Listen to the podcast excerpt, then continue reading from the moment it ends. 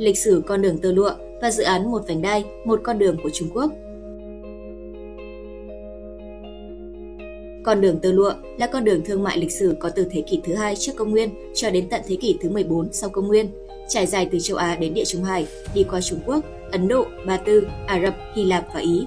Được mệnh danh là con đường tơ lụa vì con đường này diễn ra hoạt động buôn bán tơ lụa trong thời kỳ đó. Loại vải có giá trị này có nguồn gốc từ Trung Quốc, ban đầu có sự độc quyền sản xuất cho đến khi bí mật về cách làm ra nó được lan rộng. Vào thế kỷ thứ ba trước công nguyên, Trung Quốc là quốc gia đầu tiên trên thế giới khám phá ra phương pháp trồng dâu nuôi tằm, lấy kén ươm tơ, diệt lụa.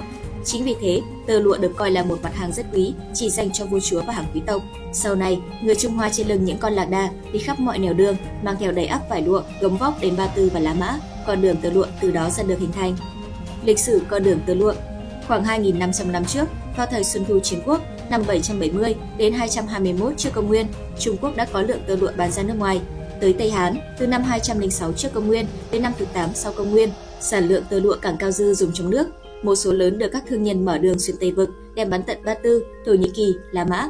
Qua việc mở đường buôn bán tơ lụa từ Trung Nguyên đến các nước Trung Tây Á và phương Tây, không biết từ lúc nào con đường được mệnh danh là con đường tơ lụa. Tây Vực là địa danh được hình thành từ thời Tây Hán, bao gồm hàng trăm tiểu vương quốc trải dài từ Tân Cương đến vùng Trung Á Tây Á. Tây Vực là vùng đất con đường tơ lụa buộc phải đi qua và cũng là biên cảnh giữa Trung Quốc với các dân tộc phía Bắc và Tây Bắc. Vì an toàn lãnh thổ trước sự xâm nhập bên ngoài và cũng vì muốn độc chiếm huyết mạch giao lưu Đông Tây nên từ thời Hán Đường, Tây Vực thường xảy ra chiến tranh với những lực lượng quân sự hùng hậu, thậm chí có những cuộc chiến kéo dài hàng thập kỷ.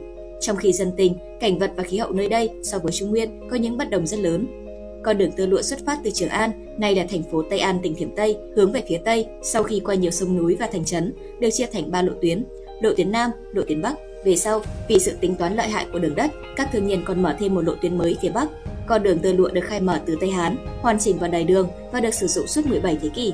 Về sau, do sự phát triển của đường hàng hải, ít gian nan và nguy hiểm hơn nên con đường bộ xuyên suốt Đông Tây này ngày càng ít được lưu tâm. Do sự thông thương của con đường tơ lụa, những tinh hoa văn hóa, kinh tế giữa Trung Quốc và các nước phương Tây cũng giao lưu rất rộng rãi. Đầu tiên là mặt hàng tơ lụa, đến thế kỷ thứ tư, khi kỹ thuật trồng dâu nuôi tằm, dệt lụa được truyền bá qua các nước Trung Á và Tây Âu, thì từ các mặt hàng mỹ nghệ khác đến những phát minh khoa học như thuật in ấn, làm giấy, thuốc súng, luyện thép của Trung Quốc cũng tiếp tục theo con đường tơ lụa truyền bá qua phương Tây. Đồng thời, những sản vật vùng Trung Tây Á như nho, lựu, hạt điều, gai, ba thái, mục túc cũng theo ngả đường này lục tục đổ vào Trung Quốc. Cả các ngành nghệ thuật như hội họa, điêu khắc, âm nhạc, vũ khúc qua đó cũng ảnh hưởng nhau rất sâu đậm. Thời Tây Hán, khoảng năm một trăm bốn mươi mốt trước công nguyên, Trương Khiên đã theo con đường tơ lụa thông xứ Tây Vực, khám phá hàng trăm tiểu vương quốc, trải dài suốt mấy ngàn dặm thảo nguyên và sa mạc, mở ra thời kỳ ngoại giao mới cho Trung Quốc. Thời Sở Đường, từ năm sáu trăm hai mươi tư sau công nguyên đến năm sáu trăm bốn mươi chín, Huyền Trang cũng theo con đường tơ lụa đi qua nhiều nước vùng Tây Vực, hành hương đến xứ Phật Ấn Độ. Trong khi nhiều giáo sĩ phương Tây cũng theo đó đưa giáo lý của nhiều tôn giáo khác nhau đến Trung Nguyên. Đời Đường là thời kỳ phát triển cao độ của thi ca Trung Quốc, vùng đất Tây Vực là đề tài chính sinh động giàu cảm xúc của nhiều nhà thơ đương thời. Hầu hết các thi nhân đã cọ sát trực tiếp với cảnh sinh hoạt và chiến tranh, những nỗi bi hoàn ly hợp và cả cái chết trên những địa danh dọc theo con đường tơ lụa. Họ đã sáng tác số lượng lớn các bài thơ giá trị được mệnh danh là thơ biên tái, một thành phần trọng yếu là phong phú nền thi ca Đời Đường. Thời Nguyên Mông, khoảng năm một nghìn hai trăm mười tám sau công nguyên đến năm một nghìn hai trăm bốn mươi hai, Thành Cát Tư Hãn rồi đến các hậu duệ của ông, con trưởng Phật Sích và con thứ Oa Khoát Đài cũng theo con đường tơ lụa chinh phục nhiều nước châu Âu và đe dọa cả đế quốc La Mã. Con đường tơ lụa được khai mở từ mối lợi của các thương nhân nhưng được hoàn chỉnh bằng vai trò lịch sử trọng đại từ kinh tế, văn hóa, tôn giáo, chính trị bang giao và cả chiến lược. Đó là huyết mạch giao lưu văn hóa văn minh Đông Tây suốt hơn mười bảy thế kỷ khi nhân loại chưa có đường hàng hải và hàng không. Hồi sinh con đường tơ lụa.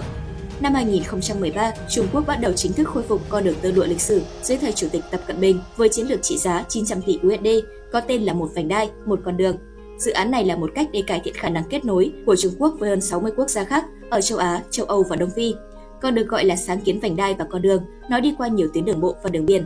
Vành đai kinh tế con đường tơ lụa chủ yếu dựa trên đất liền để kết nối Trung Quốc với Trung Á, Đông Âu và Tây Âu, trong khi con đường tơ lụa trên biển nối bờ biển phía Nam của Trung Quốc với Địa Trung Hải, Châu Phi, Đông Nam Á và Trung Á. Trung Quốc coi động thái mới này như một cách quan trọng để cải thiện tăng trưởng trong nước. Nó giống như một phương thức để mở ra thị trường thương mại mới cho hàng hóa Trung Quốc, mang lại cho đất nước này cách thức xuất khẩu nguyên liệu, hàng hóa rẻ nhất và dễ dàng nhất. Cảm ơn các bạn đã xem video. Nhớ nhấn like và đăng ký kênh Từ điển lịch sử để đón xem nhiều video hấp dẫn tiếp theo nhé. Còn bây giờ, xin chào và hẹn gặp lại.